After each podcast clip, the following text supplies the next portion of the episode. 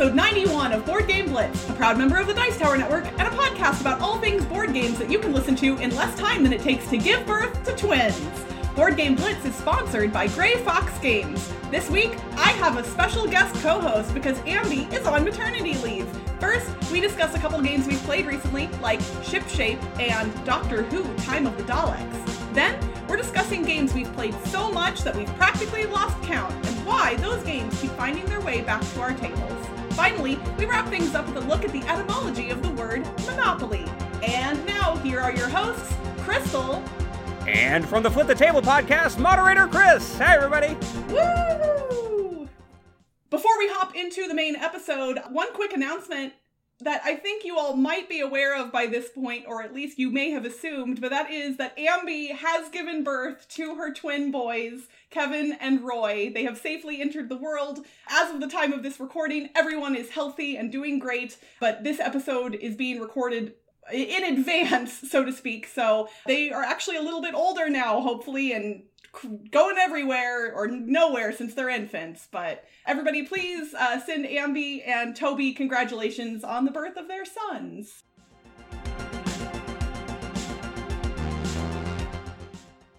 In other news, Ambi's not here today, but somebody What? else is. What? Who? Who could that be? I don't know. You should tell me because I'm sitting on the edge of my seat waiting to find out.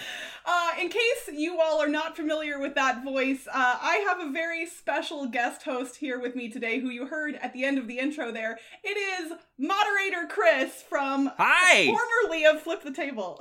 Hi, Blitzketeers. it is so wonderful to have you joining me today, Chris. How are you doing? I'm fantastic. It is an honor to finally get to visit this program. I've been a fan since episode one, and uh, and it's a dream. So thank you so much for for having me on. It is my pleasure, and I've mentioned this in past episodes, but I, I will mention it again in case the Blitzketeers don't remember that you were one of the inspirational people who want got me to want to become a podcaster. And when i reached out to you prior to us starting board game blitz and asked for advice you were so kind and so generous and so helpful. Um, and you have supported the show since before it even started. And we are still so appreciative of that. You guys have sent us messages for our anniversary shows and other things like that. And uh, i've gotten to contribute. I've contri- written a couple of different things for um, battles of wits for flip the table back when it was still Yes. running uh, I was Absolutely. a guest on Flip Florey's show, so I think our, our shows are definitely intertwined to a point where we could never untwine them at this point.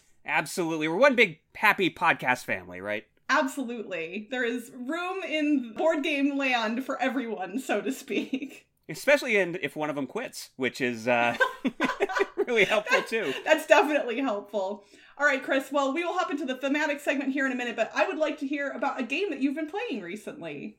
Yes, it happened to time out uh, that last Thursday I got to play Doctor Who Time of the Daleks by Gale Force 9. Uh, and I played it with all of the expansions that have been released to date, uh, with the exception of Doctors 3, 8, and now 13, they just announced uh, today will be part of that expansion.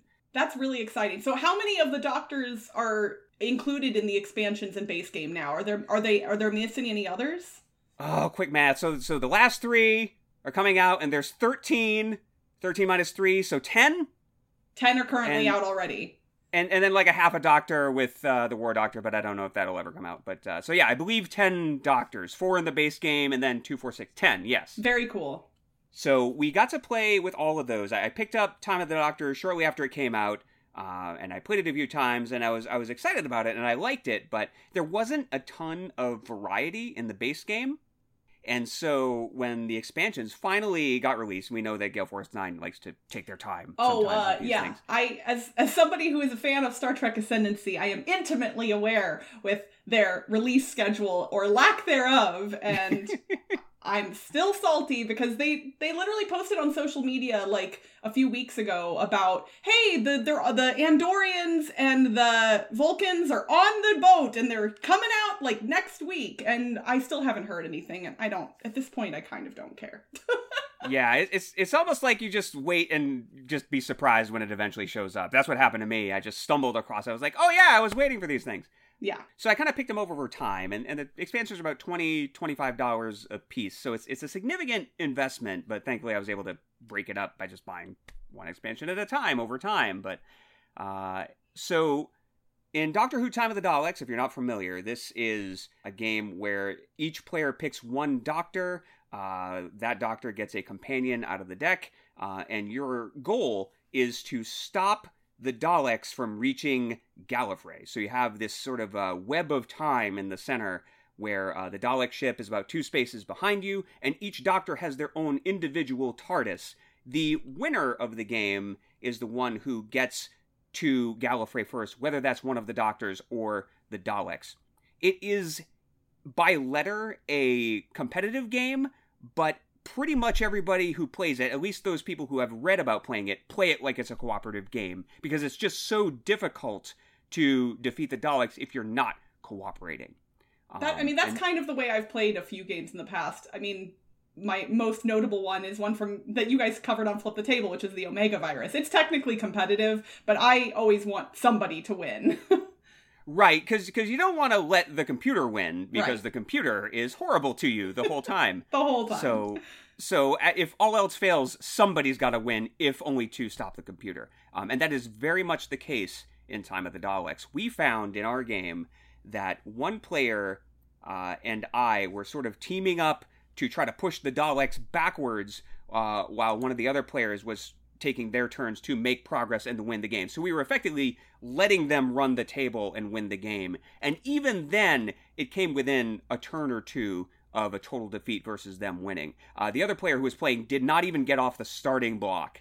They oh, made oh, wow. no game progress because we were just focusing on trying to push the Daleks backwards. And yet, it still felt like a rewarding experience because we kind of went into the game with that spirit. I think if you went into it expecting to play a competitive game and had the same experience, uh, you'd probably be pretty frustrated if you played two and a half hours and did not leave the starting space. Yeah, that is generally less fun. Generally, yes. But I mean, I am well documented a huge Doctor Who fan from a very young age, and uh, this game speaks to me probably in the same way that Firefly, uh, also by Gale Force 9, speaks to a lot of people. I think these two games live in kind of the same zone because they're very sort of experience driven. They're not really so much about building an engine as it is about just seeing what the next card is going to reveal or the next tile or uh, the next challenge is going to be. You do get better as the game goes, but there's a lot of luck, there's a lot of randomness, um, and you have to be kind of willing to go into it knowing that once in a while the game can just not fall in your favor and you can be behind the eight ball from the very beginning. And and in at times I've played this game with some groups and they have had that experience and never wanted to play again. So I think you know, fair warning that that is something that can happen in this game with so much dice rolling. But I was a big fan of the expansions because they added a ton of variety to the game. We played, again, two and a half hours with all the expansions in, and we still got through two thirds of the tiles and cards and things. So you can imagine with just the base game, you probably have to reshuffle a couple of times and you start seeing the same things over and over again. So it definitely feels much fuller uh, and much more complete with the expansions in it. I will say that the miniatures are, are a little bit fragile. Before the game, one of the players was playing uh, Christopher Eccleston and was putting the purple base onto that figure and it snapped off at the ankles. Oh no! And unfortunately, uh, I own a copy of the Doctor Who uh, electronic time traveling game and happen to have a purple Christopher Eccleston pawn standing by, so I just grabbed that. oh, you know, like you do set. as a normal person, just have right as a regular human being who exists in this world and does regular things. I had a purple Christopher Eccleston pawn ready to go, so Christopher Eccleston will now always be purple in our Doctor Who game. But that is something to watch out for because you do need to.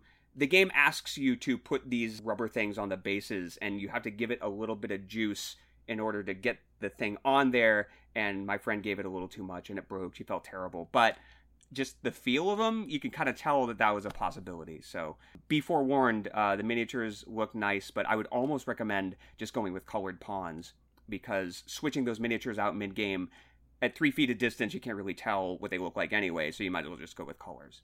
That makes sense. So, who who would you say that this game is best geared toward? Is it really like mostly just for people who really love Doctor Who, or are there people who maybe aren't as familiar with the IP who could get some enjoyment out of it as well? I think if you're not as familiar with the IP, but like games like Elder Sign, uh, okay. then this will be in your wheelhouse because it is about knowing that you're going in and rolling dice and getting a lot of luck, but knowing that you can do some things to mitigate your luck or give yourself a better chance, like changing out for different colored dice that are weighted a little bit differently. I will say that die-hard Doctor Who fans are probably going to have more fun, and it's a significant investment to get this much stuff. So if you are as in love with the Doctor Who universe as I am, in, and you like highly thematic games, then this one's going to be a great investment. If you're looking for more of an engine building game or something without a lot of luck, this one might not be for you. Okay, very cool. I actually had a similar experience recently playing Trogdor, the board game, where I was like, the game is not horrible by any means, but there's more there for people who are fans of the IP. Absolutely, and that's okay. Uh, not every game is for every person, and uh, if you have a group of people who are going to be able to enjoy that around you, then, then it's a great investment. Awesome.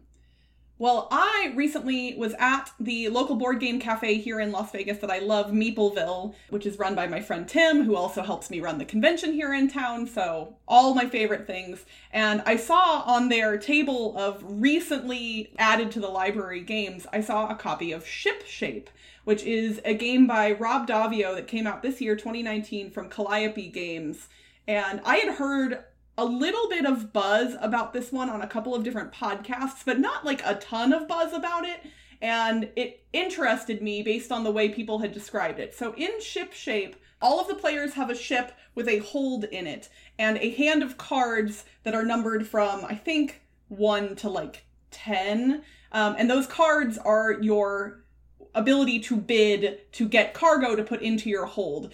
The cargo are these little square tiles that have a grid of nine on them, but not the entire tile is solid. There are there are holes in that grid um, strategically placed and items on other parts of the grid. So in theory, when you pick up a tile and put it into your hold, and then you put another tile on top of it, all of the holds or all of the tiles are shaped differently. So you'll be able to look down and see different things in your hold based on where the holes on the topmost tiles are. So in theory, you might have something very valuable on your bottom tile, but the next tile you place might cover it up or it might still be revealed. And you end up with this three dimensional block of tiles where when you look down, you can only see a maximum of nine things in there, but they might be good or they might be bad when you bid, um, you put down your cards simultaneously and then reveal them, and the highest value card gets to choose which, or gets to pick the top tile from the stack.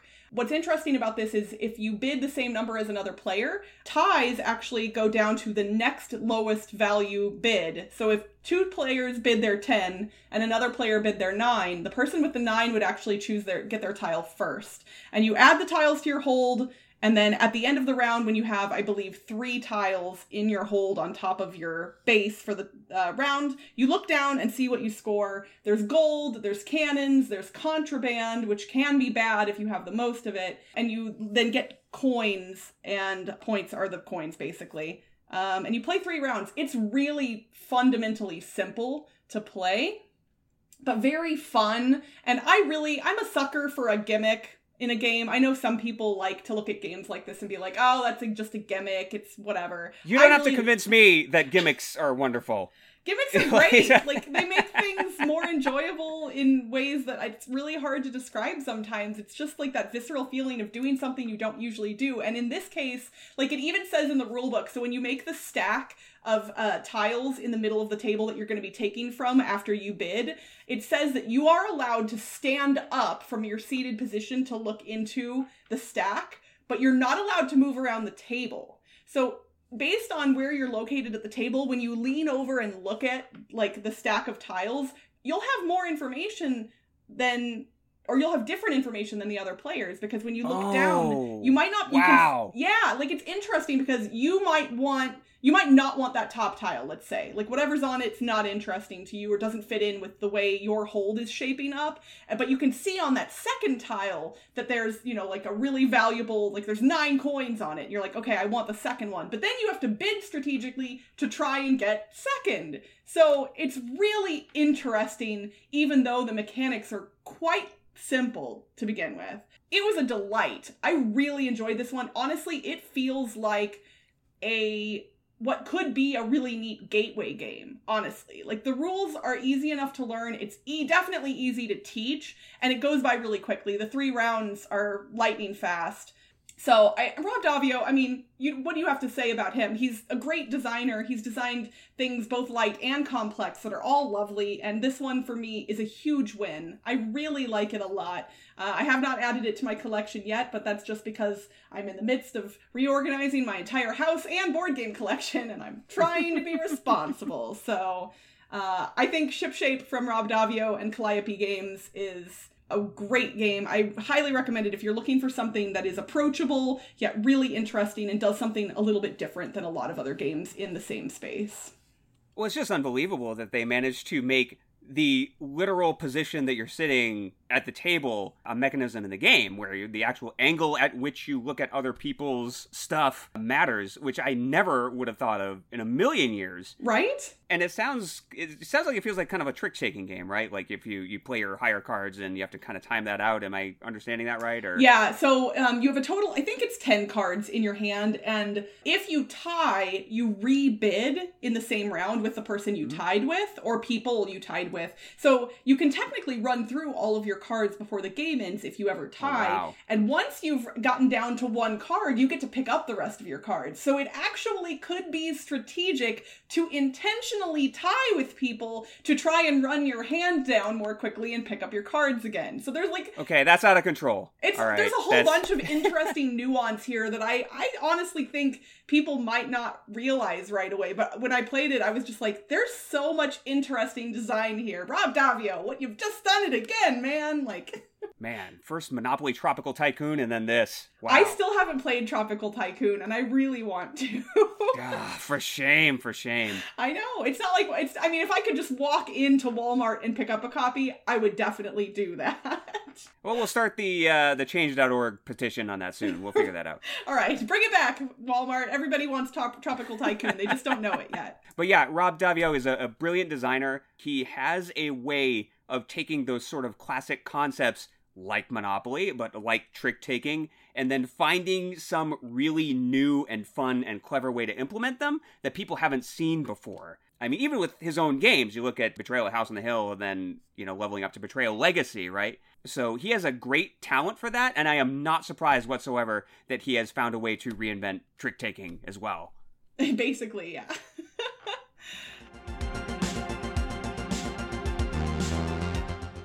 All right, so let's hop into our thematic segment for the day. Uh, you actually suggested this topic, and I thought it was really interesting, and it is not something uh, specifically that Ambi and I have covered in the past. So we are going to be talking about games that. We, the way you described it is that we've played a hundred times. Games that we've played so often or so much that we've really lost count. And of course, this for me, at least in the past few years, is less true because I use the BG Stats board game tracking app. and I don't play any games a hundred times in real life, but I I like the feel of it. It's those games that you just keep coming back to, the ones that just don't ever get old, the ones that when somebody suggests them, your answer is always just yes. I think you really captured it there. It's those games that they're almost like comfort food at a certain point. And for me, uh, these tend to be the games that I discovered early in my uh, gaming career when I had a stack of maybe, you know, five, ten games to start with, and I was just getting into hobby board gaming. And so when you have that sort of limited pile of them, you st- kind of keep going back to the ones you have, but that have somehow endured now 10 years that have been uh, kind of really active hobby gamer. And there is a list of games that I feel like I have been playing forever and would play forever. And they're not necessarily your favorite quote unquote games, the, the ones on your top five or top 10 list, but they're the ones that you could play indefinitely and you'd be happy to do so. I think that's a really good point, and I, I, like the comfort food analogy because I think for me, some of these games, when I don't happen to play them for a while, I like miss them in a way I don't miss other games. Like even the games that I really love that are don't fall within this category, like the way I miss those games is different. Because like uh, I know you and I both have a love for BSG. I don't think BSG falls in this category for me. I don't think it is comfort food. And I miss playing it when I don't, but I only get to play it on average about once a year at this point. I would like to play it more than that, but once a year generally feels okay. And some of these games, if I don't play them more often, I feel like I'm kind of missing something. Absolutely. And and it gets more and more difficult. The more games you get, the more experiences that are out there. But I think everybody has that list. So I thought it'd be fun to talk about ours. Absolutely. So, do you want to maybe give us a couple examples of games that fall within this category for you? Sure. Um, I'll go ahead and, and start with uh, Battlestar Galactica, since it's already on the table. It's no secret that uh, I love thematic games. And BSG was a game that I discovered shortly after Shadows over Camelot. Shadows over Camelot is the game that got me into hobby gaming as we know it today. Before that, I had played you know, a couple of hobby games here and there, but wasn't really, really into it until that game. And BSG was like a leveled up Shadows over Camelot for me. And it was Professor Laserbooks who taught me BSG. Uh, we visited his apartment. We played it. It was incredibly complex. I definitely didn't get all of it, but I wanted to go back to it again and again and again. And I hadn't even seen the show yet. Oh, wow. Yeah, we played BSG. We loved it. We decided we were going to watch a couple episodes of BSG. We borrowed them from Professor Laserbooks, and we literally said, oh my God, this is exactly like the board game. so, like, yeah, the the base game does technically spoil one of the major plot points from season one, but it doesn't spoil anything belong beyond that. And that's only it's only spoiling it if you're actually reading the flavor text and looking at the photos. Right. But I find even to this day, I try to get it to the table a couple times a year at least. But in the very beginning, we were playing it every single week. It was like a Saturday night tradition for us because it's the one we wanted to play and, and it was the one we had access to and it just had all this intrigue and all this flavor and all this theme and it kept revealing new things about itself every time that we would play which was interesting too. We got to understand the cards a little better. We got to understand the strategies a little better. We kind of knew enough to be dangerous those first couple of games but after a while we just got to know this engine so well that it became a real chess match trying to figure out what the other person was trying to do. That's super fascinating and i'm super jealous because I have never had a group to regularly play the game with. So all of my Battlestar Galactica experiences, which I've loved every single one of them, even when we've thrown in parts of the expansions that I ended up not liking, the experiences have still always been great, but they've all been like n- they none of them have been nuanced in that way because I've been playing usually with different people or at least I think there's been at least one new player in almost every game of it that I've played. So I would love to play it with an experienced group at some point.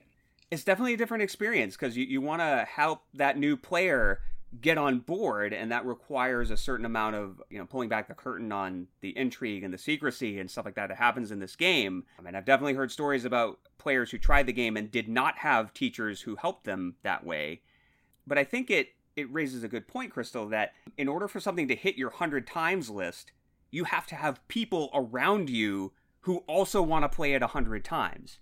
And that's what makes these games so rare. I can absolutely love a game and not get it to the table 100 times because the people around me just want to do something else.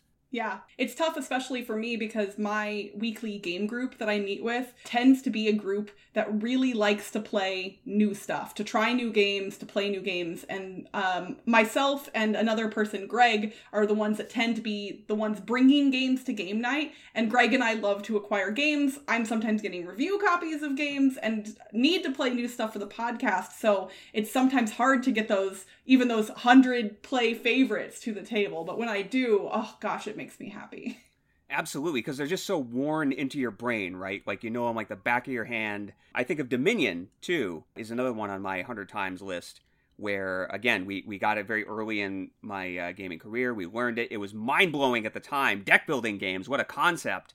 And it had such variety because you have 25 of these packs of cards and you only use 10 of them, and you use a different 10 every time. And now you're going to add an expansion, and now you're going to add five more expansions, which gives you these infinite combinations of cards to play. And our friends uh, Ben and Nikki Turner, who you might have heard on Flip the Table before, uh, if you're a listener, Ben is also my best friend from high school. I don't know if we've ever talked about that on the show, but we would visit them very frequently, and we would bring our Dominion, and that's all we would play. Like we would make a night of just Dominion randomized sets again and again and again because we had so much fun exploring that space and seeing how the different types of cards were going to interact with each other and seeing what kind of a new game was going to happen the next time we played it.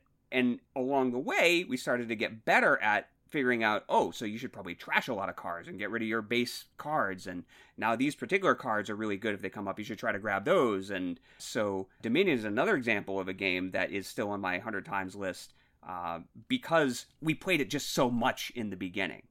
Absolutely.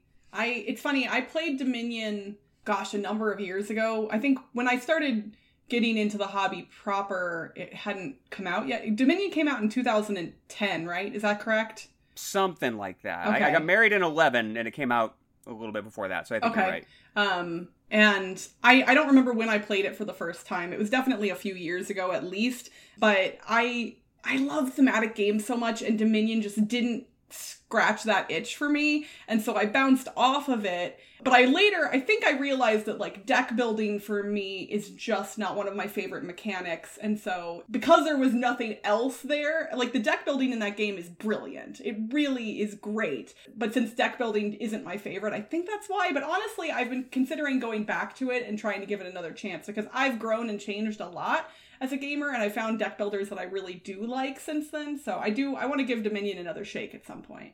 And I mean that's the biggest uh, criticism of it, right? Is is this pretty themeless? It's pretty mechanical. Yeah, but I like other things that are themeless, so I can't even really use that as an excuse. yeah.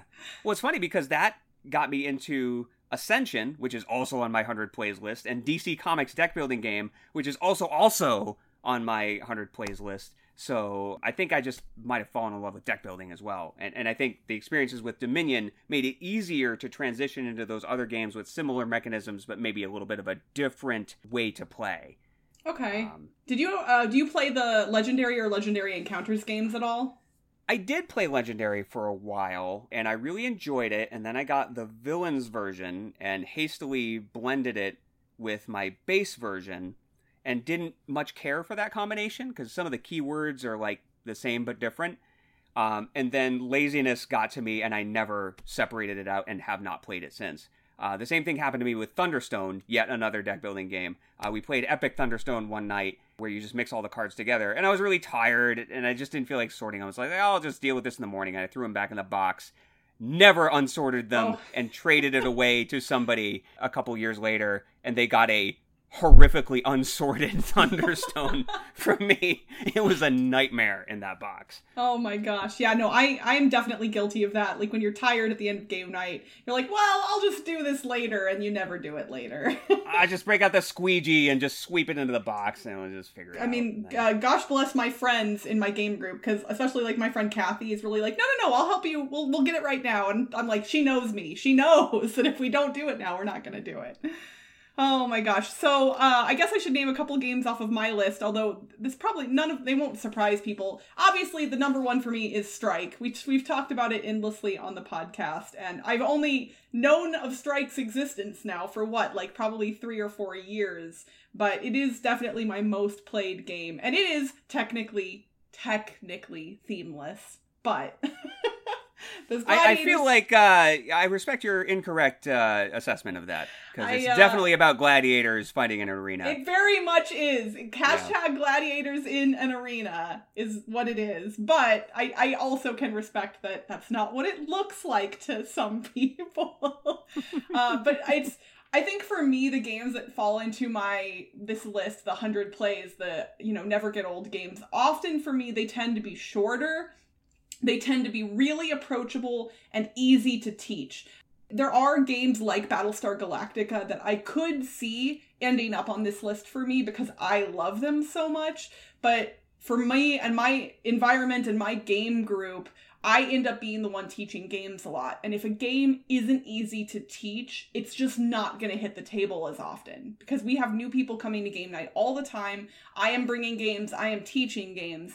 And the ones that I tend to break out more often than not with new people are games like Strike because it is easy to teach and it's quick and it also gives people we have people that show up at different times for game night and so it's sometimes that moment where you're like ooh do we really want to start a two play or a two hour game right now when we know two more people are showing up in 30 minutes? So the shorter games tend to work better for that. Uh, another one that over the past few years has kind of become that for me is Kingdomino. Uh, and it was funny, I actually hadn't played it in a while until recently. And I played it again and I had that feeling of, oh man, this is, yeah, comfort food. Like just so, like. Why haven't I been playing this every day of my life since the last time, time, I played it, right? Every time I break out Kingdomino, I love it. I really do. And then a newer game that is, I think, falling into this category for me is Just One, which I just adore.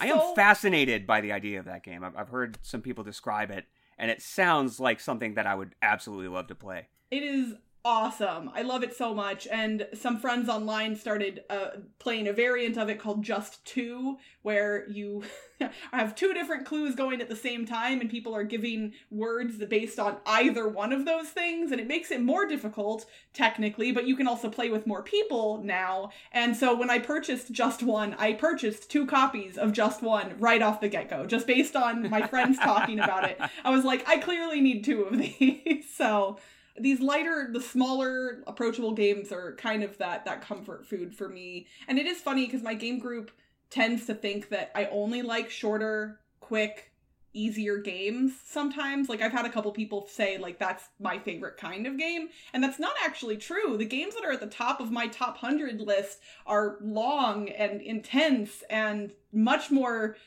in depth than these types of games, but they're just not the ones that I'm playing on a Thursday evening after I've been at work for eight hours. So they tend to see the the smaller stuff more often. And I think that is kind of one of the downsides of me being the hostess at these events is I don't want to get myself involved in something lengthy uh, because then it takes away from my ability to host. So yeah. You mentioned something interesting too earlier where, you know, we've talked about games that we've played with the same group a hundred times, but uh, you're absolutely right that sometimes you can play a game a hundred times because you want to show it to everybody you know. Oh and yeah. conventions or the weekly game night where people are, are, in and out. Like, just I've had that experience with uh, games, particularly with flip the table games that have just this sort of novelty where I want to watch people have this experience, and you know I don't necessarily need to have this experience myself over and over again, but I want to watch what people how people react when they play Heartthrob, when they play the McDonald's game, when they play just something weird and wacky and out there. It's it's that games that motivate you to show it to as many people as you can and that can rack up a lot of plays. I uh, have taught the McDonald's game to people at conventions, and it is my absolute favorite to have people sit down and be like, "Oh yeah, cheesy game, whatever." Like, like they're they're not not into it, but they're definitely not necessarily excited about it. And seeing that moment where like we're assembling the orders, and they're like, "Holy cow, this is actually a game!" like, I know it's magic. That moment of realization. Right, and uh, and and there are games like that on on my list, which uh, are like that. I mentioned a couple already. The game TV Scrabble, which is the board game based on the television game show, based on the board game, sort of board game Inception. I love showing that to people because it's got the red lens technology and it's got these weird crossword clues in it. I'm not even going to try to describe it. You can go back to Flip the Table and listen to our full review for that. But that's an example of one that I just want to show everybody Chroma Cubes by uh, Chip Beauvais is a game that falls into that category for me, and also a game that I could just play a hundred times anyway, uh, because it's just so simple and neat and perfect. That one's interesting to me too, because I'm playing the first generation version of that. He iterated it a bunch of times after I got my hands on it, and I never learned any of the newer rules. I just kept playing Gen 1 Chroma Cubes with everybody I knew because I felt like it was so brilliant. I've heard about Chroma Cubes over the years, and I've never gotten a chance to play it, and I definitely want to at some point. And in case our listeners uh, didn't make the connection, Chip Beauvais is who does our alliteration puzzles that we do at the end of the episodes. Although I believe he's stepping away from all of his fun Twitter accounts here in the near future. Um, I think he just announced that recently, but again, this episode isn't coming out for a little while, so there might be a weird little time sync here. But uh, yeah, Chip Chip does some really cool stuff, and he's got a a very like puzzly mind isn't the right term, but like a puzzle focused mind. Like he's really good at creating interesting things. Like I have no idea. I wish I could uh, get into that guy's head for one day. I've had many conversations with him, and it's fascinating to see the things that he comes up with. And it's always something completely different than the last thing that he did. So uh, I'm I'm confident he'll have something else going on very soon. Oh, I'm yeah, definitely. So I can't let a uh, conversation about games I've played a hundred times without mentioning the Twelve Doctors. Okay, and it's yeah, like your Doctor Who is a big IP for you, obviously, and so this this game is one that you've talked about your love of over the years for sure. Yes, um, and for those not familiar, this is not a published game. It's by uh, Mark Chaplin. Uh, if you've ever played the game Invaders, you have played something pretty close to the 12 Doctors. It's the same mechanisms, it's a lot of the same cards, even, but a different IP. Or if you played Revolver by Mark Chaplin as well. But the best way I can describe it without getting into a full review here is imagine two perfectly tuned Magic the Gathering decks that are built to play against each other, each one having three or four different ways to win the game, and having that in a box in this perfect little package tied in with a theme that you're absolutely in love with, and that is the 12 Doctors for me. And I think I've managed to play it so many times uh, because my wife and I, this is kind of the go to game for us now and has been for many, many years. And I think what, what has drawn me to it is not only just the social connection of, of, playing with her, because it's something that we both enjoy very, very much, but every time we play it, we discover new things about it we see new interactions between cards. It's still revealing itself to us to this day. And that's fascinating to me. Um, and, and that's one of the reasons why I think it's good to try to revisit some of your favorite games more often. So you can see more of those corner cases. So you can see more of the things that the game can do that it's not necessarily going to do every time. Well, and it's not even that you'll find new things about the game, but we all over time change as gamers. And so the place from which we're coming at different games will change over time as well. And so I think I've learned new things about myself and the games when I've come back to them after some amount of time has passed. So I guess that that leaves me with a question for you, Crystal. Is is there a game on your list which doesn't necessarily pass quote unquote gamer muster today, but your either knowledge of the game or your emotional connection to it or whatever still makes it one of those hundred times games for you? I mean, what's funny is there uh, the those flip the table style games that have are, are kind of becoming that for me i think i we've we've joked in the past that uh, like I when flip the table ended that I would take up the mantle and become moderator Crystal and or and in Doctor Who style I would be the next moderator.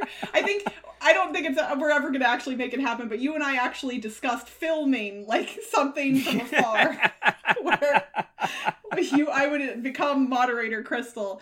Um, but those those flip this there's a reason that your all's podcast was so magical, and that is that you all found the joy that existed in games that time had forgotten for the most part. And I think I latched onto that joy. I love nostalgia. I love cheese. I love gimmicks and the those types of games really just squarely fit into my wheelhouse and I was able to discover a whole bunch of them because of your all's show. And now those are the games for me that like I always want to play the McDonald's game. But here's my question for you. How, oh wow, okay. nice you, dodge there, but okay, go no, ahead. How do you travel with all these games? The boards um, are unwieldy, the components are old and a little more fragile.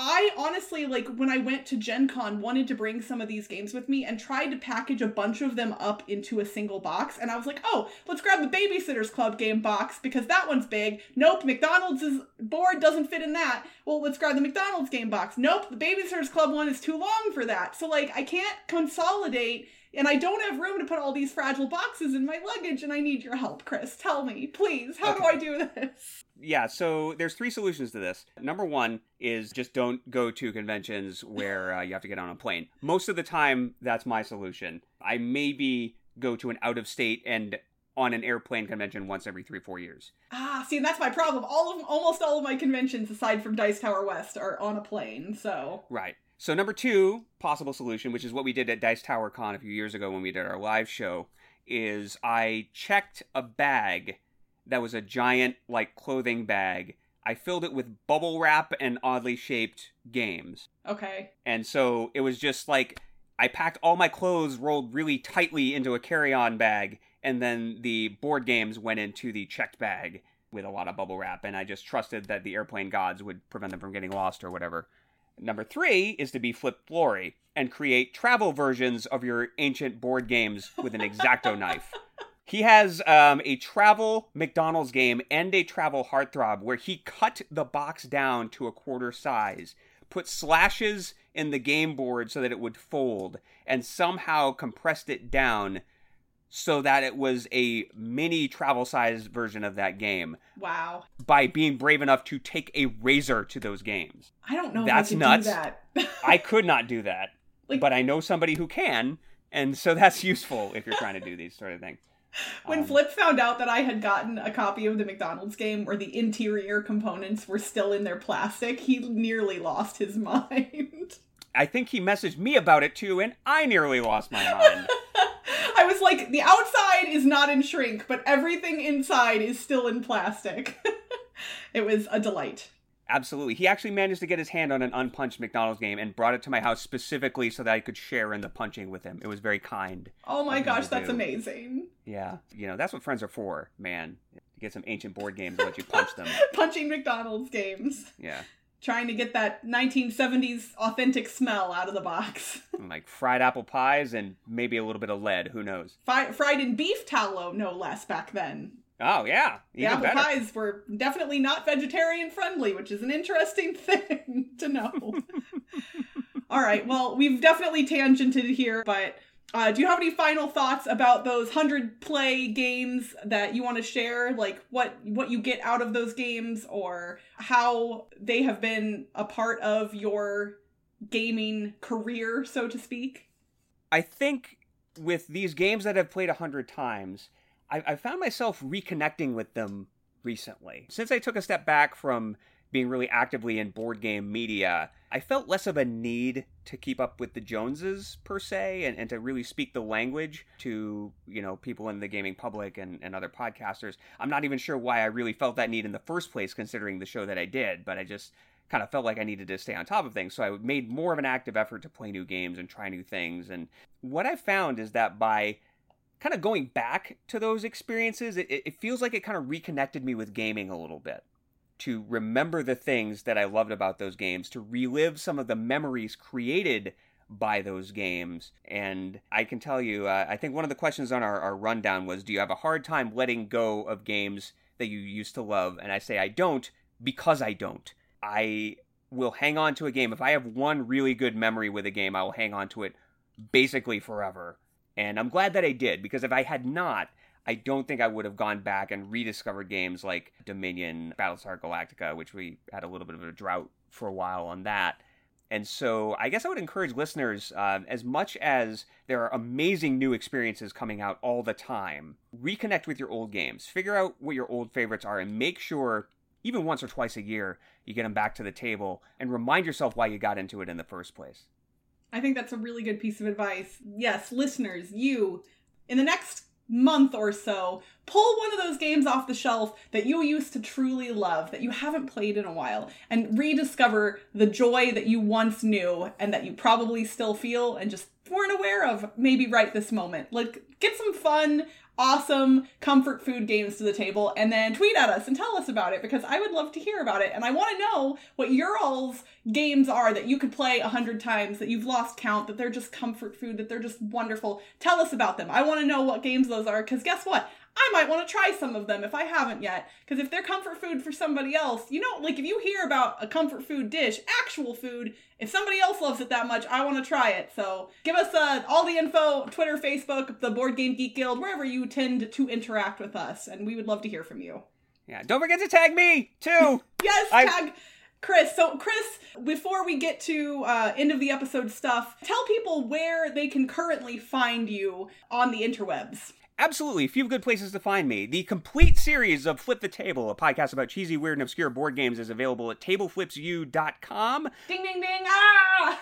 Absolutely, it's it's still there. Uh, we still throw things into the feed once in a while. There may be some future shenanigans happening. Who knows? Future shenanigans. Oh, Future I'm- shenanigans. Yeah, uh, uh, watch this space. Tableflipsyou.com. You can find me on Twitter at tableflipsu. You can shoot me an email if you still use that. Contactflipthetable at gmail.com. And my new game, Roll Estate, a game I actually designed from start to finish, is now available at pnparcade.com. So just look for Roll Estate, R O L L, like rolling dice. Um, it's a game that combines some of these classic games that you may be familiar with in a new and fun and fresh way. That's super exciting.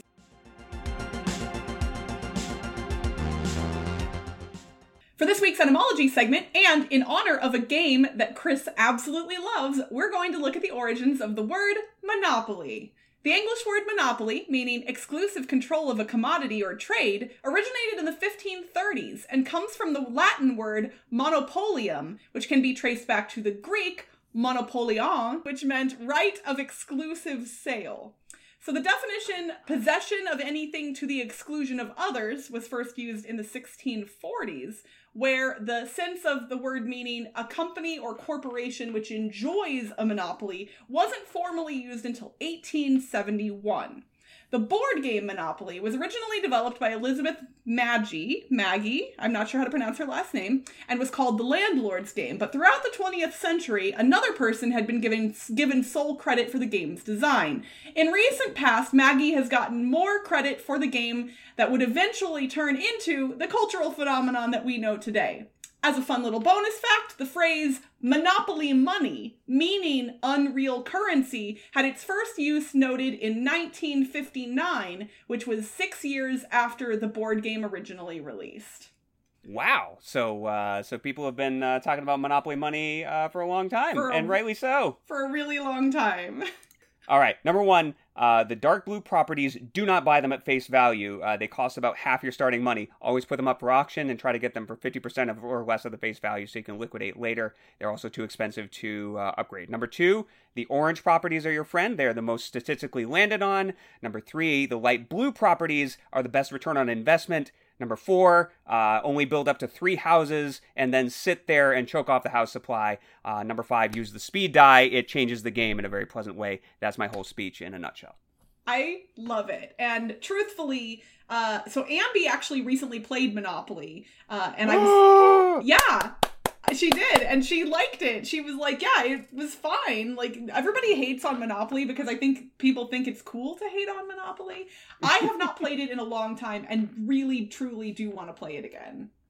well, anything could happen thanks to the magic of the internet, and you've just admitted it in recorded format. So That's totally true. And I, for the record, I know that you and I are not going to be playing games together nonstop for the entire time that I'm in Philadelphia, but I am going to be in Philadelphia for PAX Unplugged, and we are going to see each other. And this will be the first time you and I have ever met in person, and I cannot tell I you. know I'm so excited. like I if if anybody were to ask like I think most people would assume that you and I have been in a room together at some point. and that is not the case at all. yeah, it's it's uh, but you know the internet brings people together, and that's why it's a, a wonderful thing. It is. I consider you a very good friend even if we've never technically been in the same room together. I consider you a great friend as well. Thanks for having me on your podcast. I mean, come on. You're the first guest host of our podcast ever? Like we've had like we've never actually replaced a current host with somebody else before. So, this is uh this is the first and you're it. Well, nobody can replace uh, Ambi at all. It is an honor and a privilege to sit in this chair for this episode. I want to thank you so much for inviting me on and letting me kind of poke my head out into the internet for my uh, once or twice a year visit to uh, to the gaming community. And congratulations on uh, your all of your success over the years. And I'm looking forward uh, to catching up with you at PAX U. awesome. Sounds great. Thank you so much, Chris. Thank you. And that's it for this week's Board Game Blitz. Visit our website, boardgameblitz.com, for video and blog content, as well as to get links to all our social media pages. This episode was sponsored by Grey Fox Games. Did you miss the Kickstarter campaign for After the Empire? Have no fear, you can still pre order the game directly by visiting greyfoxgames.com today. Grey Fox Games, quality games cleverly crafted. If you're enjoying the show, you can rate and review us on your podcast provider or consider becoming a patron. For as little as $1 a month, you can unlock access to unedited episodes and our private Slack channel, which lets you chat with us and our other Blitzketeers directly. Head to patreon.com slash boardgameblitz to become a patron today. Our theme song was composed by Andrew Morrow. Technical support provided by Toby Mao. Board Game Blitz is part of the Dice Tower Network. Until next time. Do do do do do do do do do